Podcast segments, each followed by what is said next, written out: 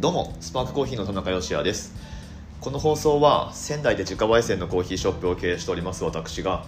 ちょっとためになるコーヒーの話と子育てもビジネスも両立すべく夫婦で挑戦する日々の話をお届けする番組です。メリークリスマスということで12月25日がやってまいりました。いかがお過ごしでしょうか。ねクリスマスイブが金曜日だったということで世間的にはどうなんでしょう？なんか皆さんやりました？なんかしら？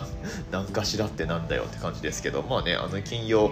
仕事納めっていう方ももしかするといらっしゃるのかもしれないですよね、うん、もう年末年始の休暇に入りましたよということで。なのでねすごいいい気分で昨日は仕事を納めて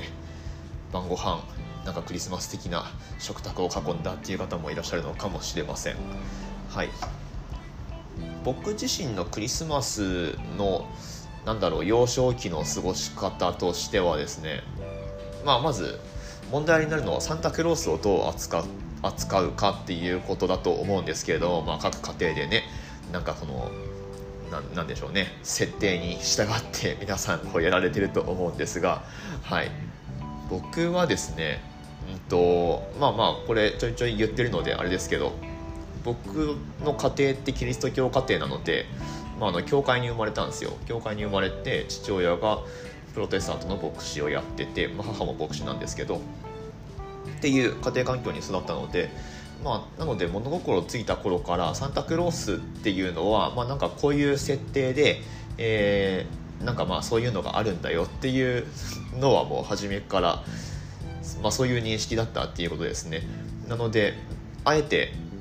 そのなんでしょうね欲しいものを書いてツリーの下にどうのこうのっていう枕元にどうたらこうたらみたいなことをやった記憶はないですね。はい。まあこれがあのいいのか悪いのかっていうのは僕はよくわからないですけれどもまあとりあえずそういう感じで、えー、幼少期はサンタクロースとはあんまり縁がない。まあでもうんとなんだろうな、まあ、クリスマスを想起させるものとしてまあ、そういうキャラクターであるっていうこととして認識はしてたんですけれども別段サンタさんがどうたらこうたらっていううんなんかこだわりは全然なかったですね。まあもちろんその学校とか保育園とかでなんかサンタさんが来たみたいな感じになるともちろん子供なんでテンションは上がりますけど、うん、あでも多分その根底にある認識としてはあサンタクロースってあれだこういう設定のものだみたいなあのなんかそういう感じで見てたと思います。別に僕が大人びてるとかじゃなくてこれはもう家庭環境なんで仕方ないですね。はい。まあそのイエス・キリストのなんだ降誕した日であるっていうまあそういうことですよね。で、まあ、細かく言うと別にそれが12月25日だったかっていうとどうやらそうではないようなので、まあ、その辺も含めて、うん、あのそんな感じで教わってきたんですけれどもなので12月24日って何してたかなって思うとあれですねクリスマスイブのキャンドルサービスっていうのがありまして、まあ、サービスって礼拝ですね。えっとまあなのでキャンドルなんで夜集まってあの礼拝してみたいな。なので少しいつもより夜遅く起きてる日みたいな、まあ、そういう認識でいましたね。結構ね僕がちっちゃい時は、まあ、地域の人がうちの教会っていうか、まあ、2階が自宅スペースで1階に礼拝堂があったんですけれども、まあ、地域の方が集まってこられてで賛美歌歌ってみたいな、うん、でキャンドルサービスなんで一瞬その電気を消してろうそくでなんだろう明かりを灯すみたいな、うん、ことをやる瞬間があるんですよね。まあそれこそあれです、まあ、このこの世の光としてキリストがやってきたみたいな立て付けでやってるので、うん、ろうそくの火を隣の人に移していったりとかっていう、まあ、儀式的なことを行うわけですね。で、まあ、いつもよりちょっとなので夜遅く起きてるみたいなでそのキャンドルサービスが終わって僕らは兄と一緒にこう自宅がある2階にこう上がってああ終わった終わったみたいな感じで あの帰ってくるんですけれどもまあ、父はねお客さん対応とかその後しばらくちょっとやるのでもう少し下に残ってまあいわば仕事してるって感じなんですけれども僕らはですねそうそうなんかその礼拝の後にチョコレートもらえるんですよ。はい。まあもらえるって言ってもそれうちの母が用意してるやつなんですけど、まあ、それをもらってなんか夜食べるのがすごい楽しみだったのを覚えています。はい皆さんそれぞれにクリスマスの思い出みたいなものがあると思いますけれども、えー、素敵な土曜日クリスマスを過ごしていただければと思います。ということで今日のお話の本題としてはですねまあそんなサンタクロースとは僕はあんまり縁のない、えー、人生を送ってきたわけなんですがなので自分の娘に対してもどうするんだろう世間一般的な感覚に倣ってそういうことをやるんでしょうかね。ちょっとその辺りは分かりませんがまあ欲しいものを書いてでそのものが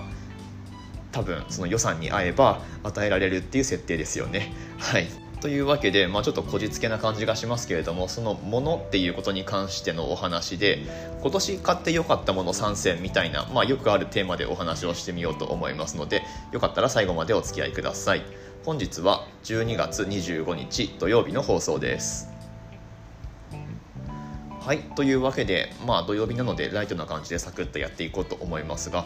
今年買ってよかったもの3選ということで、うん、体験とかではなくてものですね。でまあ私自身コーヒー屋をやってるんですけれどもコーヒー関係のものとかっていう縛りはとりあえずなくして今年、まあ、とにかく買った形のあるもので良かったものを3つ挙げてみようと思います。はい。まあざっくばらんな内容になると思いますが早速行ってみましょうか。今年2021年に買ってよかったもの第3位。巻き舌とかできないんでドラムロールができない。ドゥルルデン抱っこひもでございますおめでとうございます抱っこひもはいビョルンのあれは何ていうモデルなんだろうえっ、ー、とかカイカイっていうモデルかなまあ、カイっていう名前でありながら最上位なんですけどね、はい、あのピョルンの数ある抱っこひもモデルの中では最上位のやつを、えー、購入しましたということですね。抱っこひも選びって結構ねあの、まあ、僕らもいろいろ吟味はした方だと思いますけれどもまあでも割とサクッと決めたかな。あの今子育て情報とかって、まあ、やっぱり YouTube とかからも情報を取るわけですけどその子育て系の情報を発信してる YouTuber で、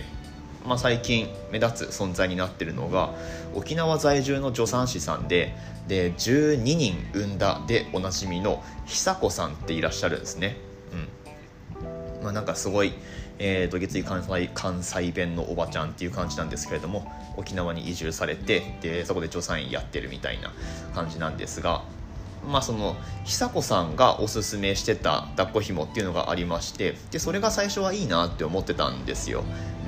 うん、ゼロっていうモデルで国産なんですね。国産ででアンダー1万円くらいなのかな。でその名の通りゼロなんで、まあ、0歳児向けの新生児から使えますみたいなそんな感じの抱っこひもだったと思うんですけれども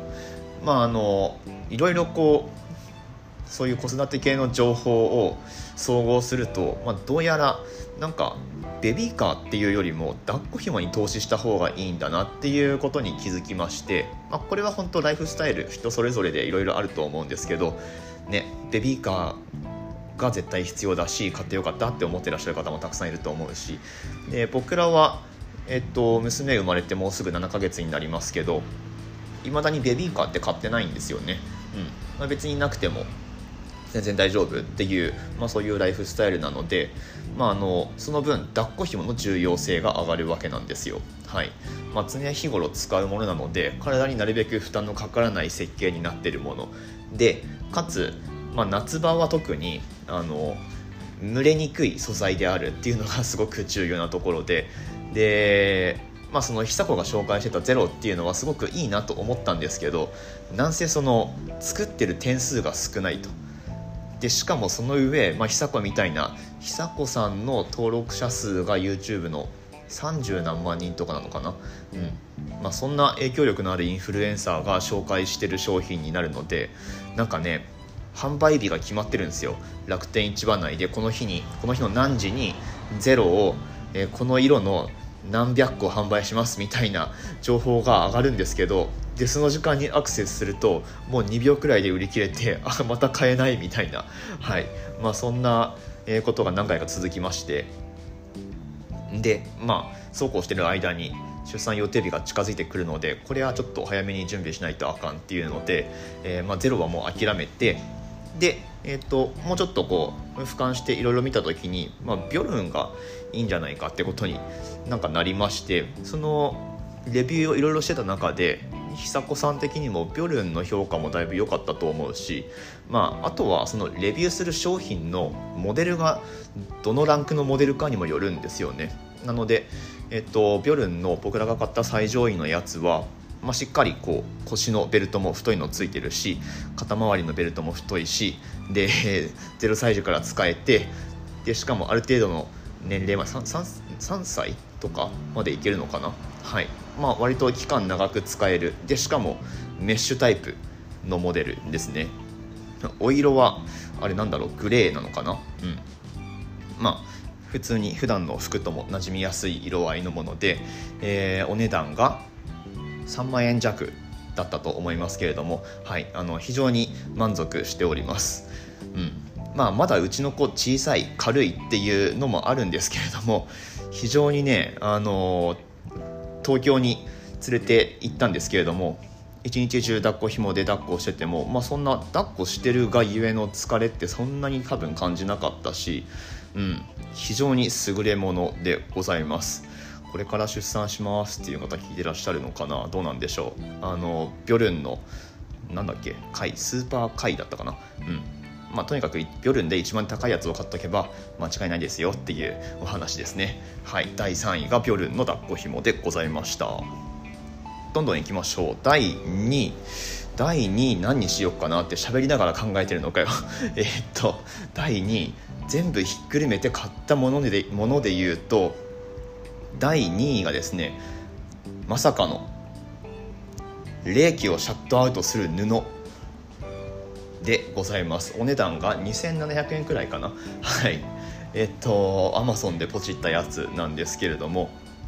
この話ちょっとこの前したかなもしかして。うちの住んでる、まあ、賃貸マンションなんですけどえっとですね、まあ、玄関から隙間風がどうやら結構入ってるようだということで、うん、まあ冬場の寒さ対策として今年はですね赤ちゃんがいるので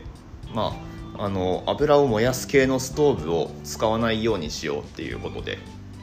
まずオイルヒーターを買ったんですね。それが2万5000円くらいかな、うん、オイルヒーターを買ってで、まあ、さらにちょっとここ冷気が入るから冷気もシャットアウトした方がいいよねっていうので、まあ、その3000円弱くらいのえっと、布の素材自体は帝人が作ってるなんか機能素材らしいんですけども別にその販売してるのは全然聞いたことないところなんですけれども、まあ、サイズがぴったりあったんですよね運よく、うん、で廊下の一番上の天井からこう垂らしてえー、まあ言ったらカーテンみたいな感じです。目隠しカーテンみたいな感じでで冷気はちゃんとシャットアウトしてくれるっていう。まあでもただそれだけのものなんですけれどもいやそれをつけただけでですねなんか全然うちあったかいんですよね、うん、まあまだそんなにめちゃくちゃ寒いっていう日があんまりないのでこれから真冬に入っていくにあたってどうなるのか分かんないんですけどオイルヒーターよりもこれ効果あったんじゃないかっていう冷気をシャットアウトするっていうねそれだけで、うんまあ、もちろんエアコンはつけてますけど逆に言ったらエアコンだけで室温がなんか20度くらいを保てるんですよね。はい。まあ、お家の作りにもよると思いますけれどもあれ？これオイルヒーター買った意味みたいな。でオイルヒーターってなんか思ったよりめちゃくちゃ電気代いくしうんまあこれはどうしたもんかなと思ってますけど。はい。まあとりあえずその冷気をシャットアウトする布っていうのが、まあ、どうやら効果絶大だったということで、えーまあ、割と最近買ったんですけれどもこれはランクインさせないといかんでしょうということで、えー、堂々の第2位でございます。冷気をシャットアウトする布ですね。はいちょっと場面が変わりましたけれども続けていきましょう。さあ続いては第1位の発表でございます。ドゥルルル巻き舌ができない AirPods でございます。アップルさんおめでとうございます。はい、やっぱりアップルが持っていきましたということでね、AirPods でございます。まあこれ何かっていうと、事の発端はやっぱりクラブハウスですよ、クラブハウス。覚えてますか？皆さん、クラブハウスね、みんなが熱狂したでおなじみの、まあみんなって言ってもね、今振り返ってみれば本当に熱狂してたのは一部のえー、ごくごく小さな世界の住人たちだけだったのかもしれませんけれども、はい、まああの、なんていうか、私自身もその熱狂の渦に飛び込んでみた一人でございます。ね、1月下旬くらいからの、なんていうか、クラブハウスのね、あの、ブームというか、が始まりまして、で、そうだな、まあ、ずっと聞いてましたね。うんまあ、やっぱり、始まりたての頃は、まあ、インフルエンサーさんとかも面白い人がたくさん入ってきてで、まあ、常にどっかしらで喋ってるみたいな状況だったので、まあ、ずっとこれを聞いてたいっていう、うん、欲求がやっぱ強くあったんですよね。なのでまあね仕事中だって聞いてたいわけですよ、うん、で、まあ、僕自身は自分で店をやってるのでまあなんかね普通にお勤めされてる方だったらなんか仕事中イヤホンさしてたりとかすると 怒られるのかもしれませんけれども僕は全然そういうことないので。なので、えーまあこれは必要だよねっていうことではい。あの AirPods をまあもちろんね妻と相談してあの購入するに至ったんですけれども、まあ、当時はクラブハウスでまあ変な話なんか影響力って結構つけられるんじゃないかみたいなまあ、そういう淡い期待があったんですよね。でとにもかくにもそこに参加するには常に聴いてる状態を作んなきゃいけなくってってなると、まあ、ワイヤレスイヤホンはもう必須だなっていう風になったんですよね。はいまあ、その後クラブハウスがどうなったかっていうのは皆さんもご存知の通りだと思いますけれどもまあでもやっぱりこれは買ってよかったですね結局耳で聞く習慣っていうのがより一層強化されたのがこの1年だったんじゃないかなと思います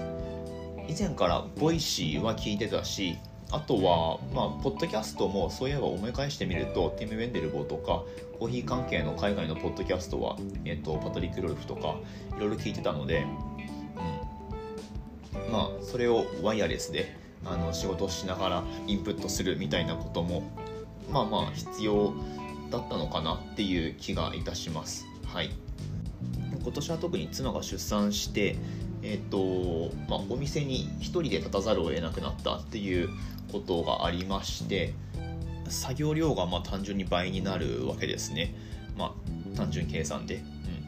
豆のパッキングだったりとか、えー、豆のハウンドピックだったりとか、まあ、あと発送業務だったりとか何ていうかこう考えなくても手を動かせばできる作業の量が増えたんですよね。で結局それって時間がかかるので、まあ、その時間ってうんと何も何も生み出してないわけではないですがまあちょっと有効活用したいよねっていうところでやっぱり耳で聞くインプットっていうのは、まあ、すごく合ってるなっていう、うん、状況的にすごく合ってたっていうのがありますなので昨日冒頭ちらっとお話ししましたけど僕がボイシー聞いてる総時間数が801時間ってこれめちゃくちゃ多い方だと思うんですよ。はい。日数に直したら33日ってことになって、1ヶ月まるっと、えー、ボイシー聞いてたっていう計算になるわけなんですけれども、まあそのくらい、あの、仕事中、もちろんね、来客あった時は外しますけど、もちろん。まあそれ以外の時間は、えっ、ー、と、結構何かしら聞いてましたかね。はい。まあそれもあって、仕入れる情報量っていうのも増えたし思考の量も増えたしでまあこうやってアウトプットする数もまあ300回近く音声配信始めてからやってますけれども、うん。まあ、このくらいの量のアウトプットもやっぱりインプットの量があるので、まあ、できるっていうのはあるかもしれません、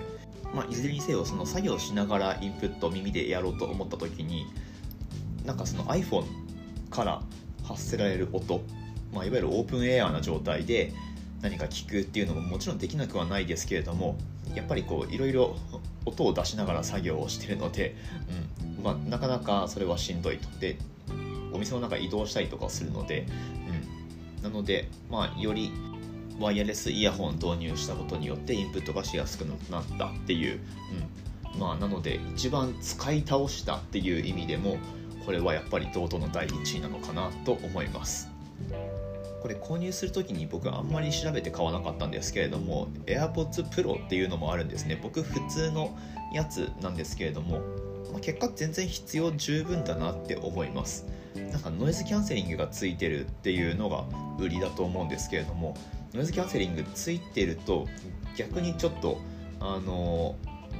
問題というか、うん、周りの音が聞こえないと僕の場合はお店営業しながらイヤホン耳にさせたりとかするので、うん。まあ、お客さん入ってきても気づかないみたいな感じになっちゃうと困るわけですよ。なので、まあ、普通のやつで結果良かったのかなと思います。というわけで堂々の第1位は、まあ、くしくもこの音声配信に非常にえ貢献していると言ってもいいでしょう。Apple の AirPods ということになりました。はい本日も最後までお聴きくださいましてありがとうございました。今日は非常に個人的な内容になりましたけれども、えー、皆様ありがとうございます。番組の感想とかはスタンド FM のアプリからであればコメントができますし Twitter で何かメンションつけてつぶやいていただくでも OK です。ね結局なんだろう買ってよかったもの。うん。まあなんか意外と地味なもの。まあでもやっぱりこう使って効果が感じられるものっていうのが上位に来るのかなとは思いますね。はい。まあ時点ってことで言ったらまあねいろいろ買ったとは思うんですけどうん。まあでもそんなに贅沢品とかも買ってないしな。えっとまあ床に敷くマットレスとかあとはそれに伴ってベッドを捨てたっていうのも大きかったですね、うん、住環境の変化ってことで言えば今年はそれが大きかったな、まあ、子供が生まれたので、えー、それに伴う変化っていう感じですね、うん、回り回って全部123位全部こう娘が生まれてきたがゆえに購入したものっていうことにもなると思います。それによってあの僕らの QOL って上がってるんですよね、うん。これはありがたいなって思います。本当に人それぞれケースあると思うんですけれども僕らの場合はなんか娘が生まれてくることによって、えー、まあ、生まれてくるっていうのが分かってるので家の中を整えようっていう気になったし、まあ、生まれてきてからもなんかこういろいろ問題を、えー、改善するためのものっていうのを買ったりあとは不要なものを捨てたりっていうのを繰り返してるのではいなんかあの娘が生まれてきてくれて、まあ、そういった面でも良かったなと思っております。はい、ということで、えーと、スパークコーヒーのオンラインストアは楽天市場に出店してまして本日25日このつく日になっております。エントリーの上お買い物していただくとポイントがちょっと多めにつきますのででしかも大感謝祭まだやってると思いますのでよかったらこの